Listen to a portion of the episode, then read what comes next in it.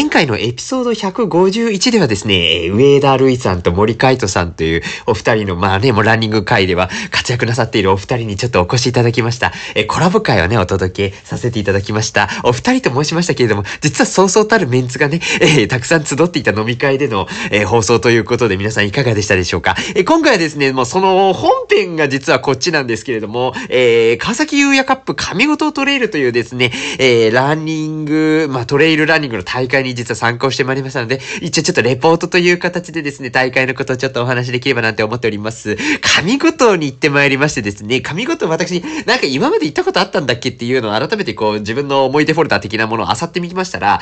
えっ、ー、と一応ですね、人生で2回目やったらしいんですよね。1回なんか教会巡りかなんかを大学の友達と一緒に旅行行った時に神ごとを言ってまして、で、その時に色々と、なんかね、昔の写真見ながら、あ、そういえばこんなところ回ったなみたいなところを考えたんですけど、また全然トレイルランニングということでですね、違違ったところに遊びに行ったということもありまして、えー、また違う五島の魅力というところをね、実感できたところもありますので、その辺も余すことなくお伝えができればというふうに思っておる次第でございます。で、あの、前回のコラボ私緊張しすぎて全然全然喋れてなかったので、えー、ここぞとばかりにね、一人なんでね、今一人で家で喋っておりますので、えー、もうがっつり喋っていきたいななんていうふうに思っておりますけれどもね、ということでいつもよりちょっとテンション高めでございますけれども、えー、早速ですが始めていきたいと思います。よろしくお願いいたします。世知辛いを生き抜くのは至難の業。それでも明日また頑張れますように、お酒の力をお借りして吐き出しましょう、この感情。この番組はデイスイレイディオ、シラフじゃ言えないあんなことこんなことたまったまんまじゃ具合が悪い。喜怒哀楽まるっとひっくるめて好き勝手喋らせていただきます。というわけでこんばんは、ゲレアメンタルながら虚勢を張ってきてます、三好です。喋りやす。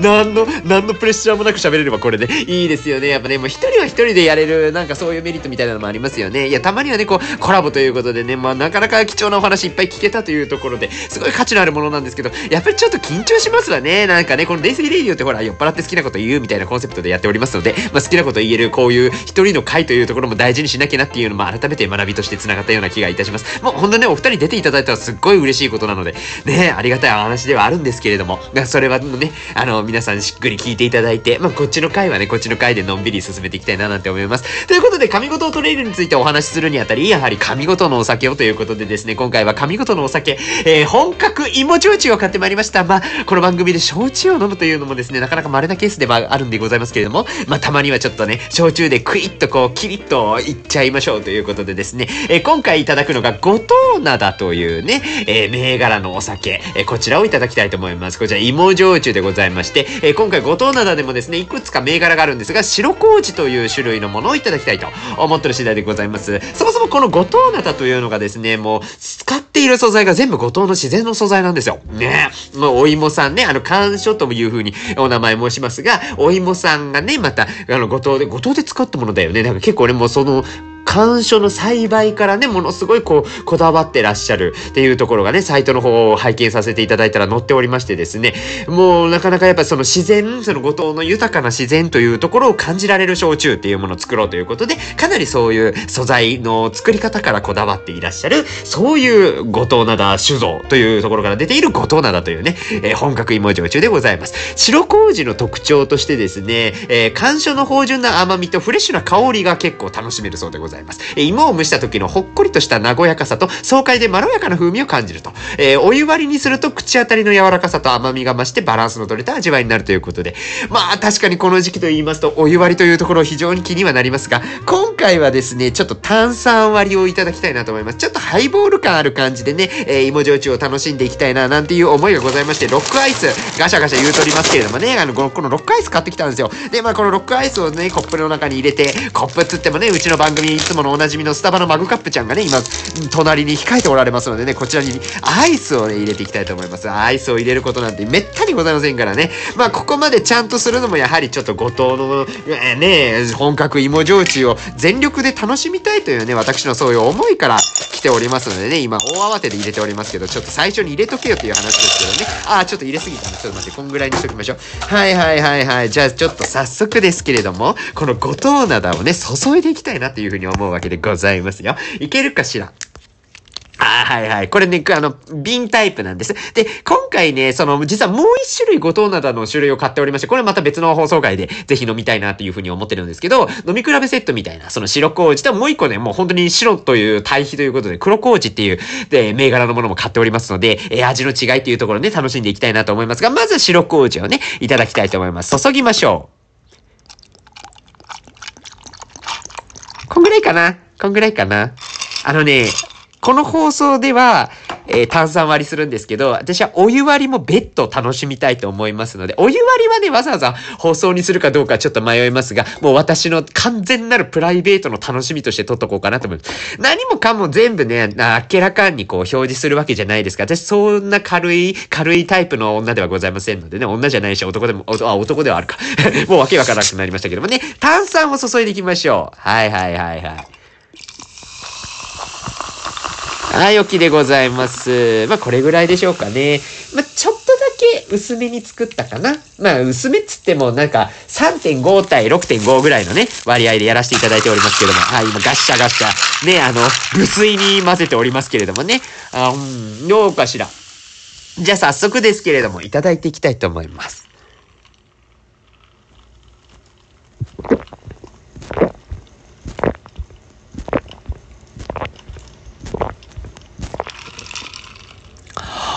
あら甘いのね。あ、そうでございますか。おー、なるほど。結構焼酎というよりは、もっとなんか、新感覚な感じがいたしますわね。ああ、そう、美味しいね。これは、これはいかんね飲みすぎるタイプのお酒ですね。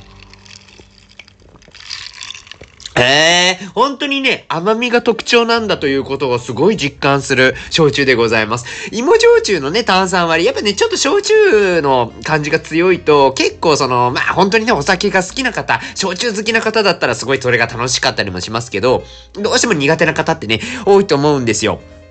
あ、ちょっと焼酎はね、あんまり飲まないんだよな、みたいな感じの方。まあ、ちょっとフルーツとかのね、そのなんか、酎ハイだとか、まあ、そっち系統はね、割かしよく飲むんだけど、ちょっと焼酎までは行ききらんな、みたいなね、えー、のあると思うんですけど、五島灘のこの白麹に関しましてはですね、結構その芋の甘みをしっかりと感じられるというところがございまして。で、まあ、割り方にももちろんよるんだとは思うんですけど、割りかしちゃんとこう炭酸で割っていくと結構他の、えー、あまりお酒がお得意じゃない皆様にとっても美味しく飲めてしまうところあると思いますし、まあ、これね、ちょっと炭酸、ちょっと少なめにして、もう少し例えばロックであるとか、それこそお湯割りね、みたいな感じで、ちょっと、あより甘みが増すような飲み方とか、そのお酒本来の味わいっていうところを楽しむような感じで飲むと、それはそれでまた、すごく飲み会が楽しくなるようなね、お酒なのかなというふうに思います。わ、ちょっと待って、芋の甘みやっぱすごいね。こう、甘所っていう言い方もね、本当に好きなんですけれども、まあ、なんと言いましょうか。こんなになんか焼酎で、この素材の味わいみたいなところを感じられるっていうのが結構私としては斬新なところがあって、ちょっと感動してます。なんかこれね、いろいろこうちょっと、何ですか、割り方のアレンジとか、今お湯割りとか、まあ炭酸割りとかいろいろ言いましたけど、なんか他の割り方とかしてもね、結構美味しく飲めちゃうんじゃないかな、みたいなのがあって、まあ焼酎のね、いろんな、あれ、ありますけれどもね、私結構ちょっとね、ちょっとやっぱ用意が大変なので、なんかなかなか手つけられてないんですけど、あの、お茶割りとか、あと、出し割り。あ、これね、結構いけると思うんですよね。わかんないけど。なんか、すっごいそういうちょっと、えー、なんて言うんですか、もうほっこりさをより強めると言いましょうか、よりリラックスしたいなーなんて思う時に、やっぱそのお茶とか出汁とかのその体の芯から温まる的なのと、あと旨味成分みたいなのね、それこそなんか昔なんかの放送回でやりましたね、テアニンみたいなのね、お茶とかに入ってる旨味の成分でテアニンっていうのがあるんですけど、まあ結局その出汁に含まれてる旨味の成分でもあったりするわけですよ。で、このテアニンみたいなのがね、さらにこうお酒と相まった時に、かなり、ほ、もう深みのある味わいっていうのを作作ってくれるはずなので、まあそういう飲み方でもね、結構美味しいんじゃないかななんて思ってたりはいたします。いやー、美味しい。これね、美味しいですね。まあちなみになんですけど、あの今日、もう一個買ったんですよ。もう一個買ったっていうか酒じゃなくてね、おつまみもうちょっと、あの、参加賞でもらった大会のね、参加賞にね、南蛮漬けってのがあったんですよ。で、これは九州産のアジを使ってるっていうのがパッケージ書いてあったんですけど、よくよく見たら、この缶詰がね、松浦っていうところ、長崎県なんですけど、これも長崎県の松浦市で作られてる工場らしい、あ、長崎県の松浦市にある工場で作られたものらしいんですね。そうそうそう。だから多分ね、お魚も地元のもの使ってるようで。うん。なんかこの辺もね、すごい気になったので、今日はちょっと手元に置いてきました。あんまりね、いつもその、なんていうんですか、その、おつまみみたいなところにはね、あんまり執着してなかったりするので、紹介することとかもほとんどないんですけど、たまにはね、こういうのもいいかなと思って、ちょっとこの五島灘に合いそうだから、すいません、ねちょっと飲み食いだけでね、まあまあ10分使ってる。ね、まあそういうちょっとうちの番組ほら、そういうのんびりしたとこあるじゃない。私のほら、酔っ払って好きなようにやるっていうところがね、あれになってますので、ちょっと開けていこうかな。これもね、これも、うちょっとなんかシューって言ってる。大丈夫？これ缶詰。缶詰シューって言ってるけど。よいしょ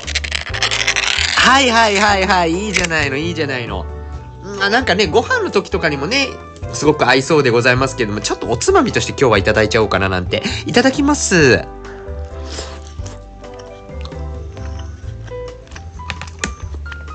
あー、美味しいね。わあ、南蛮漬けめっちゃ美味しいじゃない。なんていうかその、わあ、だからその、なんていうんですか、魚の旨味みたいなところが爆発してる。なあね、爆発しますね、これね。なんかその南蛮のお酢っぽさっていうところもすっごいこう、スッペーっていう感じっていうよりはお上品にまとめてあるので、そこも含めて上手にまとまった南蛮漬けなんだなっていうところを感じます。ちょっとお酒入れよう。ああ、これ合うじゃない。そしてそうだよね。合うと思ったんだよ、私は。合うと思う。それ合うのに決まっとったいね。うまっ。あ、やばい。美味しいね、これ。ダメこれなんか話す気力がなくなっていくわ、だんだん。ダメダメ。話すために今日、食べ食いしてるのに、ちょっと待って。あ、美味しい。ねうん、やっぱ、なんていうか、まあ、私、ほら、地元一応長崎県の佐世保市っていうところがね、地元なんですけど、やっぱり長崎帰るたびに、お魚の美味しさに気づくわけですよ。もうどこの居酒屋行ってもお魚美味しかったりするのね。もうこれやっぱ多分長崎県民の人いろいろ聞いてもらっていいと思うんですけど、なんか違うんですよ。やっぱりその、居酒屋で仕入れてるお酒の質が違うのか、お魚、お魚ね、お魚の質が違うのか、わかんないですけど、やっぱお刺身とか頼んだ時の、味が全然違ったりするんですよね。で、まあ、ごと、今回ね、それこそ後でお話しようと思ってるんですけど、まあ、かなりこう、お刺身とかを前夜祭とか高野菜とかでお料理としてご提供いただきまして、これがまた新鮮なんですよ。プリップリなんですよ。大トロなんかトロットロなんでございますよ。ねえ、すごいですよね、魚って。魚のなんか、えー、底知れぬエネルギー知ったみたいな感じ。なんか伝わってるかわかんないけど、やっぱ魚うめえなっていうのを改めて気づきましたね。はい、そんなこんなでございまして、そうそう、早く本題話せよっていう話でございますけど、川崎優也カップ神事トレイル。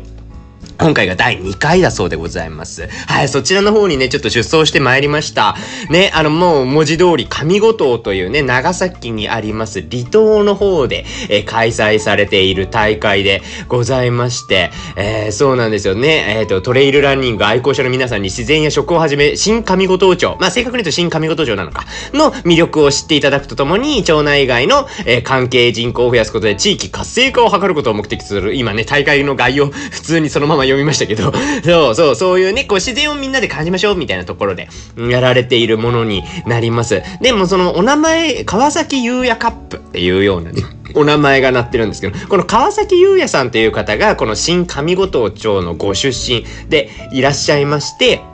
まあ、その川崎優也さんを中心に、ここの大会っていうところが、まあ、開催をされているというようなものらしいんですね。えー、川崎優也さん、えー、2023年現在はですね、陸上自衛隊の、ああ、読めないかも、滝ヶ原、滝ヶ原でやってますかね駐屯地所属でいらっしゃる方でございまして、もう陸上が長く、陸上歴が長い方でいらっしゃいます。自衛隊入隊後もね、陸上を続けていらっしゃいまして、2015年4月に長崎県大村市で開催された、虎の森トレーニング。あ、待って、虎の森トレーニングは普通のトレーニングや。虎の森トレイルランニングへの参加をきっかけにトレランを始めたそうです。あ、2015年からスタートされてらっしゃるんですね。もうそっからだからもう山にガッと入りました方なんでしょうね。で、2023年3月が、えー、初めて100マイルのレースにご挑戦なさって、それが熊川、熊川リバイバルトレイル。今日噛むね。熊川リバイバルトレイルで優勝なさっていらっしゃると。ね、まあそういうふうにご自身でもかなりこういろいろな、えー、大会に出てらっしゃいまして、世界選手権とかも出出てらっしゃるんですよ。トレイルランの世界選手権大会は出場4回なさっておられますね。すごい方なんですけど、えー、その方がですね、いろんな、うん、なんか大会に出るだけじゃなくて、こういう風な、こう、自身の名前のついた、えー、まあ、まさにこう地元でね、行われている大会にもこうご協力をなさってまし、らっしゃいまして。で、まあ、運営協力がユニバーサルフィールドさん。で、ユニバーサルフィールドさんとこう、決託しながら、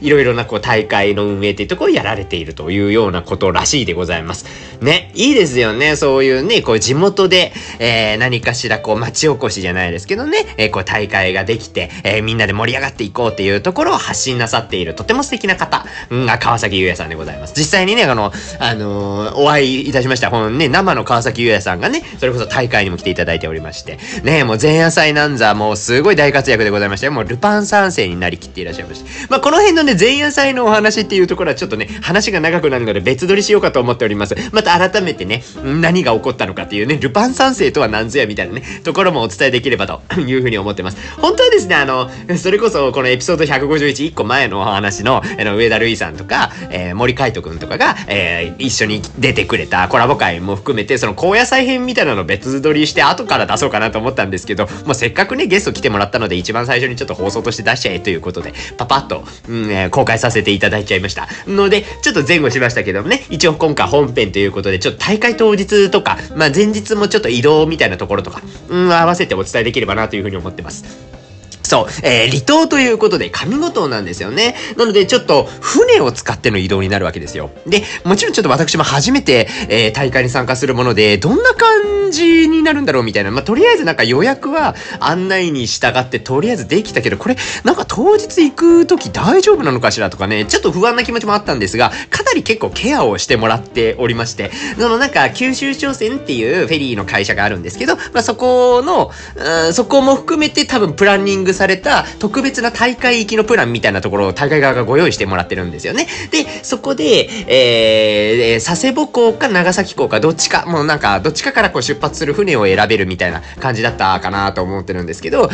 そこからフェリーに乗って、こう上五島、新、まあ、新上五島町まで行くっていう、えー、まあその何時の便みたいなところの案内を結構丁寧にしてもらってまして、まあそれプラスで、やっぱそのね、離島に行くっていうところもあるので、こう宿もね、えー、県、県内というかその町内にあるいろんな宿をいくつかをこう、大会参加者でこう割り振って、えー、好きなとこ泊まる、好きなとこっていうかまあ、ランダムで選ばれるんですけど、まあ、どっか泊まれるみたいな、そういうプランが、あの、向こうからこう提示をされまして、で、私たちは、えー、もう仲間内で佐世保港から乗って、えー、ホテルマリンピアというところにね、泊まるっていうような、えー、コースを今回予約をさせていただきまして、なのでもう、その前日から出発したんですけど、佐世保港からですね、出発にしまして、えー、佐世保行って、え、みんなでフェリー乗って、えー、上五島って、え、向かうというようなプランで、え、行ってまいりました。2時間かかんなかったね。1時間半ぐらいのね、え、船旅でしたけれどもね。まあ一応ちょっと船酔いも気にしたんですけども、私は割かしもう元寝したので、もうガチ寝すぐもうなんか乗った瞬間ぐらいな勢いでもう寝ちゃったので、あんまり記憶がなくてですね、船旅したっていうね、えー、のがないんですけど、みんなはちょっと、あの、時々、まあ中にはね、ちょっと具合悪くなっちゃったみたいなね、えー、方もいらっしゃいましたが、まあとりあえずみんな無事に、なんかそんなになんかゲロ吐くほどもなく、えー、全員元気に、えー、上陸ができました。で、そっからもですね、結構その、なんか、宿まで、どんぐらいというか、まあ、タクシーを使ってもそんなに、えー、なん、5分もかかんない、5分はかかるぐらいですかね、えー、だったかと思います。ぶっちゃけると歩いて行けるぐらいのね、距離感だったので、まあ中にはこう歩いて行ったりとかもしつつ、まあタクシーで行ったりとかするメンバーとちょっと別れて、えー、ホテルの方にちょっと一旦寄りました。で、えまあ、ホテルの方で、まあ、一応その日ね、前日入りしたということで、前夜祭がそのまま行われるんですけど、前夜祭の会場までもですね、こう、バスの手配とかをいろいろしてもらっておりまして、まあ、なので、こう、ホテルにこう、3回ぐらいバスがこう、えー、ピストンでやってくるので、まあ、ちょっと人数割り振りしながら、こう、うん、好きなタイミングで行くみたいな感じでね、えー、ちょっと、会場が体育館みたいなところ借りたんですかね、で、いうところで、こう、もうね、地元の方が、すごいいろんなご用意をしていただいたみたいな話をちょっとどっか別の回でやりますね。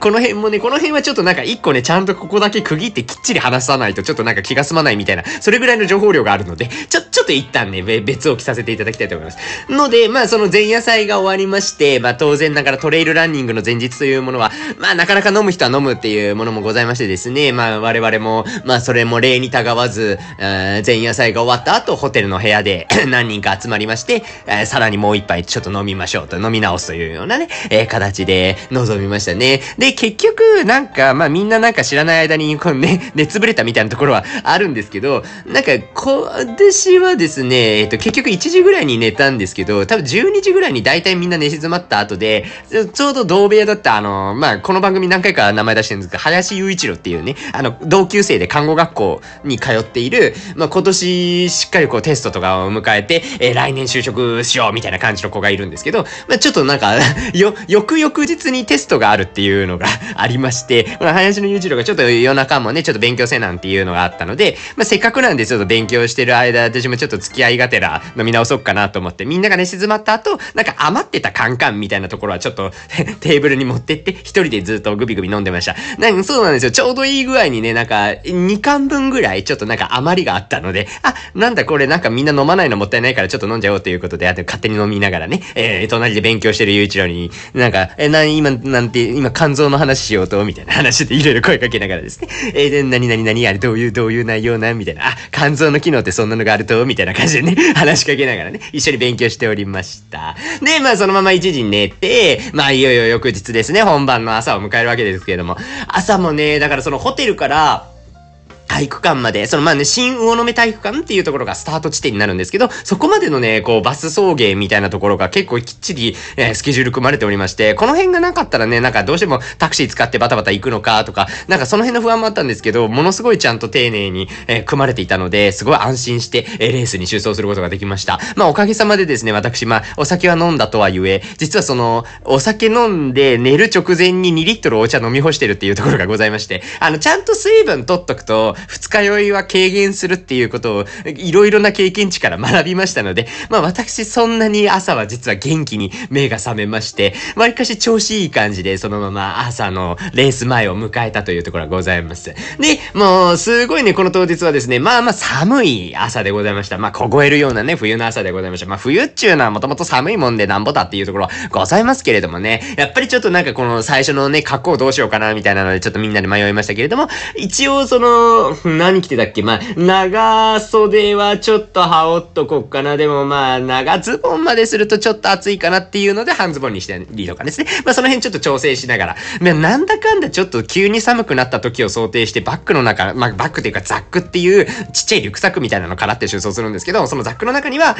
替えのズボンというか、まあ、長ズボンのね、ちょっと薄めのやつ、薄いけど暖かくなる防寒具になるやつをちょろっと入れといて、一応ちょっとなんか脱ぎ着できるような、えー、状態っていうのは作ってた上で、こう出走をさせていただいたというところになりますかね。で、まあ、いよいよスタートというところでもう頑張ってスタートするわけでございますけど、今回のですね、コースが、まあ、一応サイト上で全長120キロっていう風にはなってるんですが、ん多分17かな実際そのなんか計測、時計の計測でいくと、17からまあ17ちょっと超えるかなぐらいの、えー、距離数にはなっておりました。で、なんか具体的にはですね、まあなんかお山の名前というところも、まあもし何かこうね、えっ、ー、と、自分でこうネットで調べるタイミングとかがありましたら、なんか、あ、こんなところ行ってるんだっていうところで、ね、ぜひ見ていただけたらと思うんですけど、その、新魚の目体育館っていうところをスタートして、これ車道にまずは出るんですよね。で、ちょっと登りながら、え、番岳っていうお山をちょっとまず目指すっていうところがございます。これが標高367メートルらしいですよね。で、ここへ一気にこう駆け上がると。で、結構、結構シャドウがあるというか、結構斜めの度合いが結構強くて、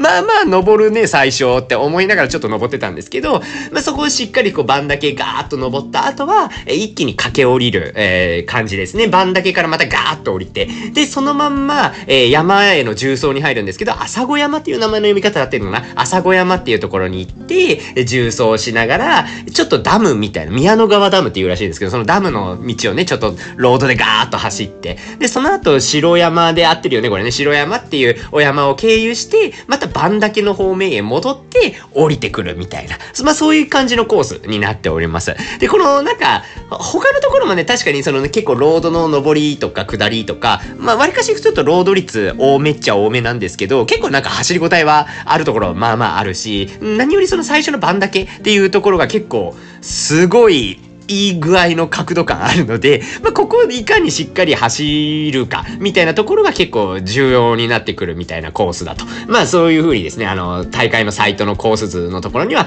記載がございましたし、まあ実際走ってみて確かにこの番だけね、番だけがやっぱりその、割かしこうしっかり走る上で結構大変なところにはなるので、まあここをいかに頑張れるかみたいなところがポイントなのかなっていうところを思っておりました。で、コース自体はですね、やっぱりこう景色ですよね。まあこの日がね、ちょろっと曇りっていうところはあったんですけど、まあ、それつけても、あの、なんかこう山々の、あの、隙間から見える海の景色というところがやっぱり、五島ならではと言いますか、上五島ならではのね、すごい素敵な景色でございましたね。やっぱトレイルランニングしていて、どうしてもやっぱ景色を楽しむっていうところは私としてはすごい重視してるところがありまして、まあ、結局こうね、もう山の景色と言いますと、すごい高いところに登れば登るほど、そのなんかこう山々が広がるみたいな壮大な景色っていうところ、もう醍醐味だと思うんですが、ままたこれが海がこうバッと開けて見えるみたいなところは、またそれはそれでなんか粋なものがありまして、ああ、なんかこういうのいいよねって思いながらですね、えー、すごい楽しんでおりました。で、コースの途中で行くとちょっとね、まあ、最後の方になるんですけど、海沿い走ったりとかするっていうところもあるので、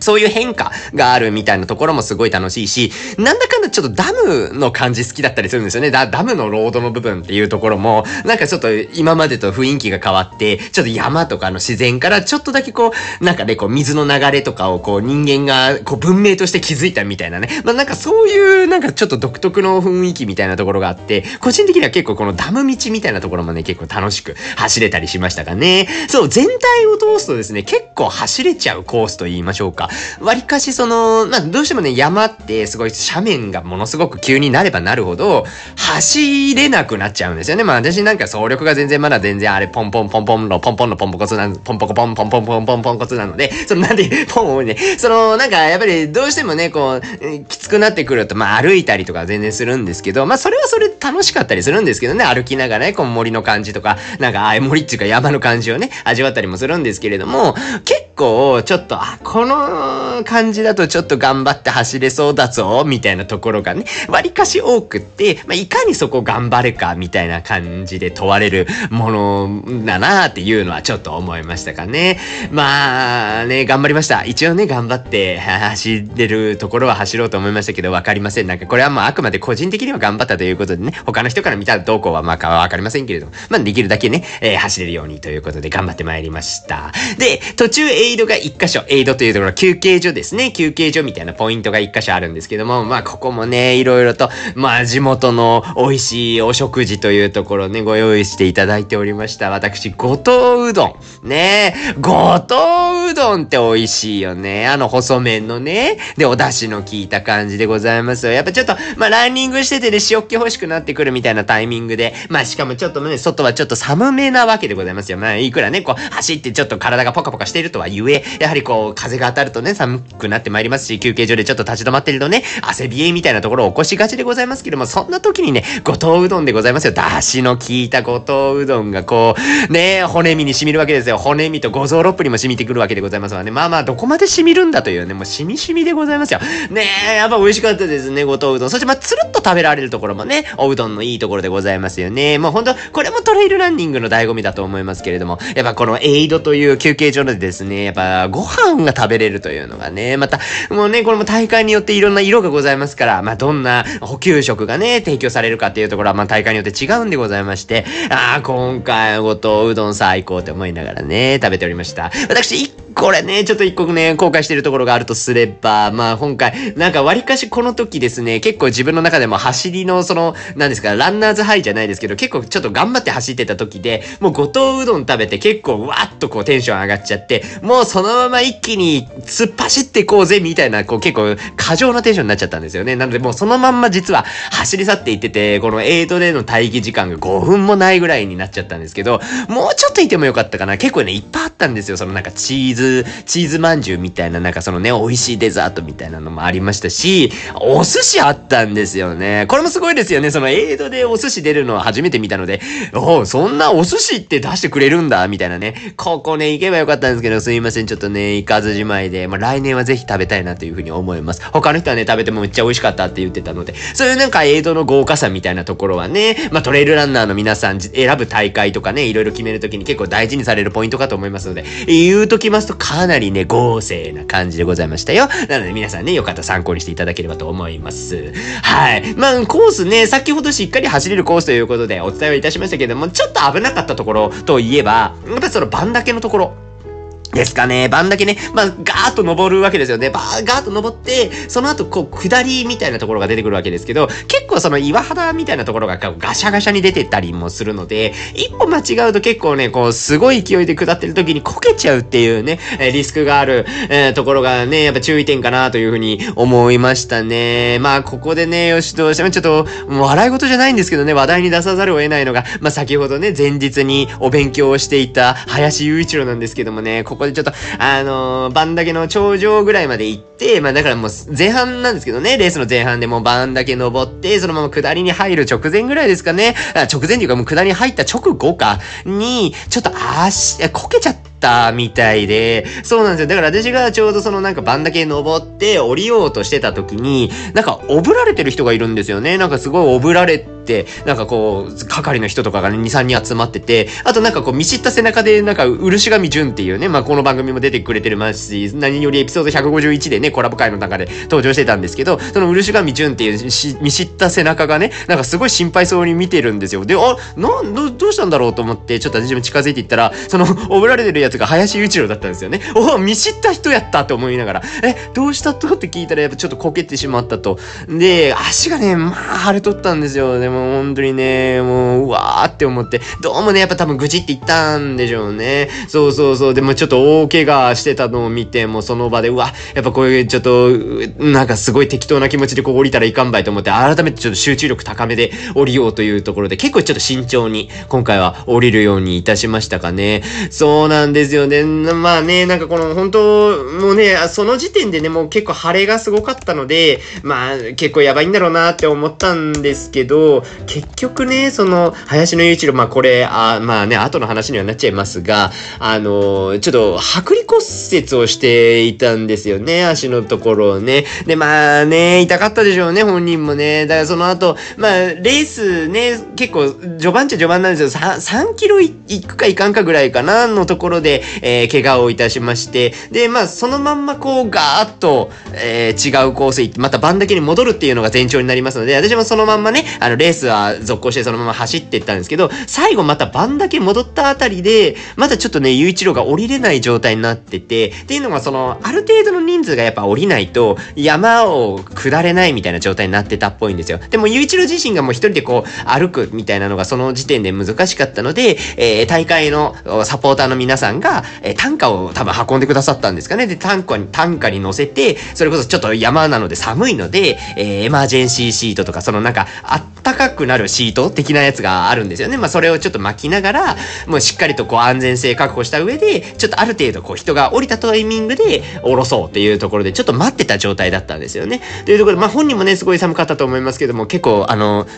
大会側がすごいそこのケア、すごいね、重点的にしていただいたので、でも本人もちょっと安心できたところもあると思いますし、なんかそこはね、なんか、ああ、やっぱこういう医療、医療サポートっていう人たちのこの専門性の高いサポートっていうのは本当にありがたいたいなって、な私は直接受けたわけじゃないけど、なんか見ててやっぱすごい思ったなっていうところも、ちょっとポイントにはなるのかなと思いますよね。この辺ってね、まあ、いつ何が起こるかは自分に起こる可能性がやっぱりあるので、本当に人事にせずにやっぱ気をつけておかなければならないよねっていうふうに思いました。まあ、トレイルランニングね、やっぱどうしてもありがちというか、もうこういう怪我っていうものはつきものになるので、やっぱちょっと本当に気をつけておかないといけないよねっていうところはちょっと改めて思いましたかね。一応ですね、雄一郎その後連絡が、えー来たんですけど、1ヶ月ぐらいで一応治るんじゃないかっては本人は言うておりました。虚骨ってところかな？なんか虚骨っていう名前もこの時に、あー初めて初めて知ったっていうのも私の知識不足かもしれないですけど、そのちょうど、なんていうんですか、足の甲と足首のつなぎ目みたいな部分って言ったらいいですかね？この、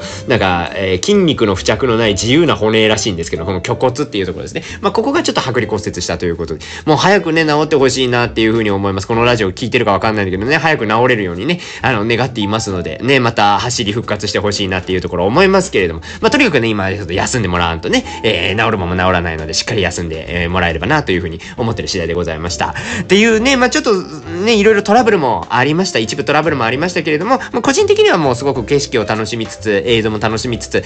ランニングもちょっとやっぱしっかりやろうということで、ちょっと坂道はね、やっぱり怖いなと思ったので、まあ私もできる範囲というか、まあ正直ちょっとゆっくりになっててるところはあるんですけど、まあその分ちょっとロードだけは頑張ろうということで、まあ上り下り問わず、ロードだけはちょっと頑張って走りました。一応ね、一応ほら、あのーなんていうんですか、一応って言い過ぎな気もしますけど、エールランニングクラブという福岡で活動しているランニングクラブで、えー、まあマネージャーとはゆえ練習もちょっとやらせていただいておりますのでね、あの、ここはちょっとちゃんと気合入れて走らないかんなっていうところだけは頑張って走りました。頑張って走ったので、あの、ランニングクラブのね、え代表の藤井翼さんにはぜひ褒めてほしいなというふうに思いますけれどもね、はい、みんな会員さんみんな思ってるからね、褒めてあげてください。はい、私も含めて褒めてあげてください。はい、そんなんでね、そう、ロード頑張ってまいりましたよというところでした。今回、まあなんか個人的にですけどね、本当に良かったなと思ったのは、なんか前回より前回というか前の大会とかと比べた時になんかちょっと登りを頑張れたなっていうところはちょっとありまして、そう、あの山の登りとかいつもだったらやっぱ登るっていう時点で、あ、もうこれ別に歩いてもよくねみたいなね、そういうなんか甘えみたいなところが出がちなんですけど、今回は一応ちょっと頑張りました。なんか走れるところはちゃんと走ろうっていうような自分なりのテーマもあったので、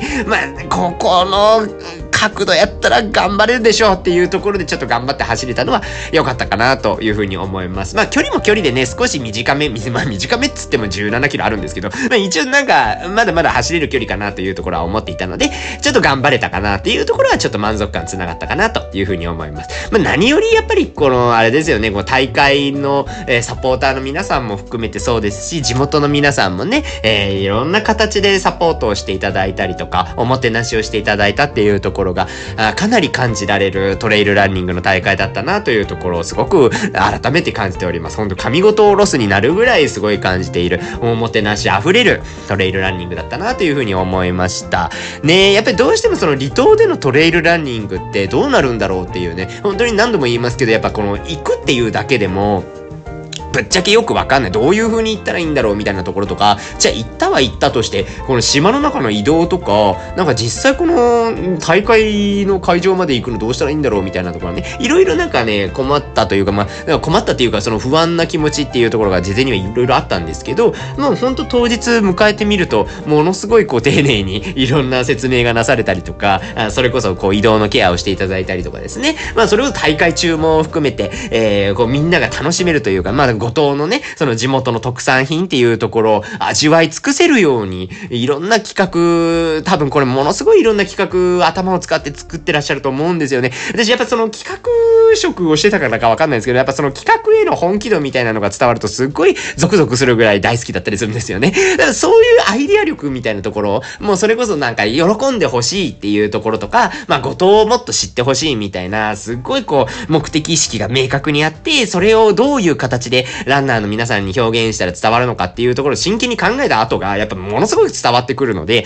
これぐらいやっぱりね、思いを持って作ってもらえると、こっちもやっぱすごい感動するんだなっていうところを改めて思えるトレイルでございました。本当に楽しかったです。あありがとうございました。はい。ということで、えー川崎優也カップ神事トレイル、一応ちょっとレポートという形で、えーまとめさせていただいた次第でございます。えー神事前夜祭編というのを別途また撮ろうかなというふうに思っとる次第でございます。これもね、これですごい実は考えるところがありまして、ものすごい、あの、伝えたいメッセージっていうところも私の中でもすごいもう出てきたところがあるので、これちょっと別撮りでやらせていただければなというふうに思います。ただこれあのね、一回考えたんですけど、このエピソード152なんですよね、今今回が。で、その後がエピソード153になるんですけど、これ9の倍数なんですよね。で、9の倍数ってうちの番組、あの、不女子のコンテンツをやるっていうところを 一応ルール化しているので、ちょっと一回不女子挟ましていただいていいですか？神ごとな、あ、